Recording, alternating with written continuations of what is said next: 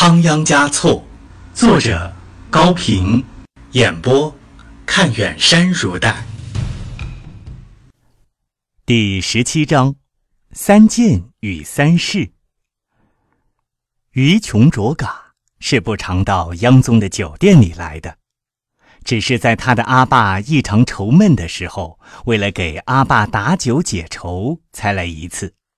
每次来，央宗都热情的问寒问暖。投给他慈善的、爱怜的目光，而且总是多添些酒给他。他对央宗逐渐产生了好感，怀着感激与敬重之情。也许是六年以前他就失去了阿妈的缘故吧。一个不到二十岁的姑娘，还是需要母爱的。当央宗以请求的语气告诉他。有一位很有才学的青年想和他见面的时候，他虽然有些踌躇，但也不好拒绝。他信任央宗，少女特有的羞涩和矜持也使他不能不有所顾忌。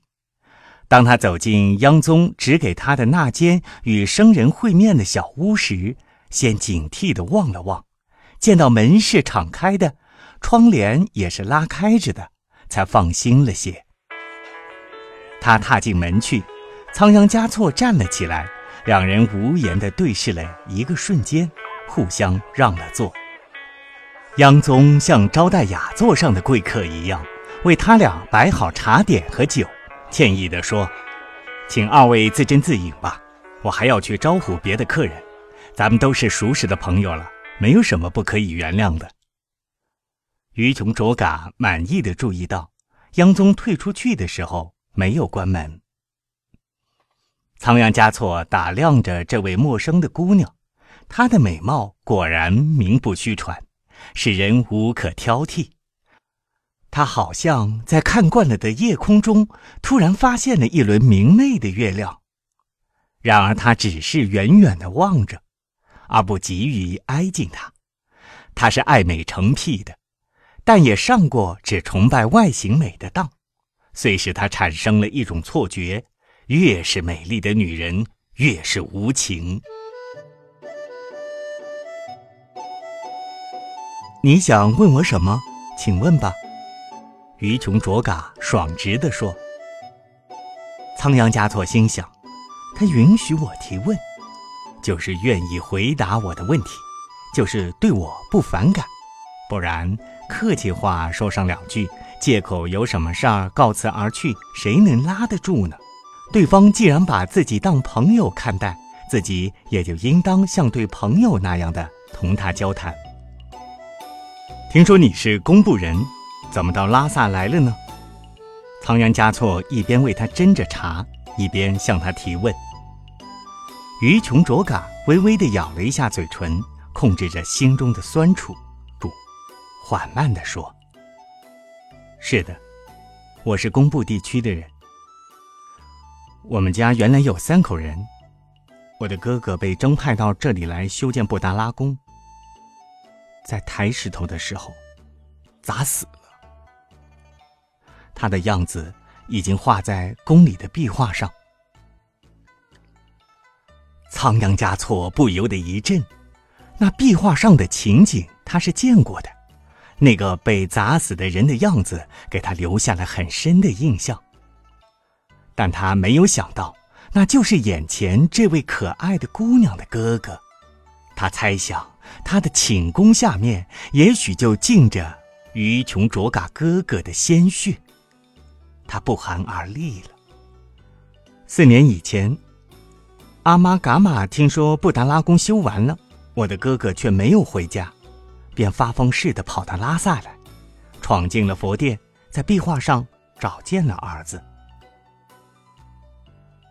这件事，仓央嘉措却没有听谁说起过。也许宫中的人都不愿谈论这种令人不愉快的事儿，也许是根本不值得一谈吧。他急着问：“后来呢？”后来，阿妈见到了第八，赐给他一碗圣水。高兴的喝下去，死了。啊，哦，真是不幸。仓央嘉措垂下了头。我们当地的老爷名叫龙夏，就在阿妈死后的第二天，把马鞭子挂在了我家的门上。我想，老爷们的这个规矩你是知道的。不知道？真的不知道吗？不会吧？真的？那意思就是要到我家来睡觉。如果违抗不从，就用鞭子抽打。我已经成了孤女。又是归他管辖的农奴，我当时的处境太可怕了，就像放在大象脚下的鸡蛋，暴风雪中的酥油灯，等待我的只有粉碎或熄灭。那你怎么办了呢？仓央嘉措急了。我请好心的邻居们为我出主意，有的说雄鹰总是凌空翱翔，呆雁才死守着池沼，有的说。虫死在蚂蚁的门边，羊死在豺狼的门边。有的说，谁低下脖子，谁就会被人当马骑。有的说，到了大草原，还能没有搭帐篷的地方。他们虽然都不直说，但我完全懂得他们的意思。我假装到河边去背水，半路上扔掉了水桶，一直向西跑去。后来我又混在朝佛的人群当中，来到了拉萨。啊，哦，仓央嘉措如释重负的长出了一口气儿。望着他的还不是情人的情人，与其说是同情他的遭遇，不如说是敬佩他的坚强。问吧，还有什么？于琼卓嘎也想把自己的一切都告诉他。听说你在拉萨有一个阿爸。是的，但他不是我的亲阿爸，他是个非常善良的老人，名叫多吉。原来是位藏戏演员，后来他的眼睛失明了，我就靠织普鲁来养活他。他嘴里不说，我心里明白，他最怕的就是我会在他活着的时候嫁人。他就像一座古老的破旧的房子，已经歪斜了。我是支撑着他的唯一的柱子，是他唯一的安慰和欢乐。如果他听到我们家来人说话是男人的声音，脸上就堆起阴云。我不能怪他自私。假若我要是离开了他，我也是没有办法的。你没有情人？有过，他叫土登，也是工部人。一个长得不错的小伙子，身体壮得像牦牛，但是在我面前却比羊羔还要温顺，比奴仆更善于听从。他平时没有一点脾气，不像是一个男人，倒像是一条没有骨头的毛虫。他的眼睛里，老含着一种祈求灵敏的又十分机警的幽光。我说不上他有什么不好。但我不知道为什么总是不喜欢他，甚至从心底里厌恶他。他看了仓央嘉措一眼，停顿了一下，继续说：“我说的是真话。后来我生了一场重病，躺了十多天，阿爸没有能力照应我，急得像孩子一样的哭呀哭呀。土登日夜守护着我，伺候着我，那样虔诚，虔诚的让人害怕。”我望着他的举动，他的神情，感觉到害病的不是我，倒是他。他的病比我要重十倍，而且在我看来是永远治不好的。这是一种什么病呢？我说不上来。我琢磨了好多好多回，给他找了个名字，叫信仰狂。他不像在爱我，而是在信仰我。对我的信仰就是他最大的乐趣，最大的享受，就是他的一切。我虽然没有因此就真正的喜欢了他，但也受了感动。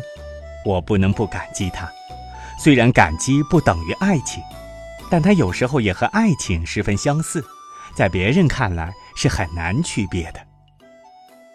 仓央嘉措的心弦发出了巨大的音响，这是个多么聪明、多么有思想的女子啊，又是多么坦率、多么善良、多么热诚的姑娘啊！俗话说，坦率的性格是人一生的宝贝。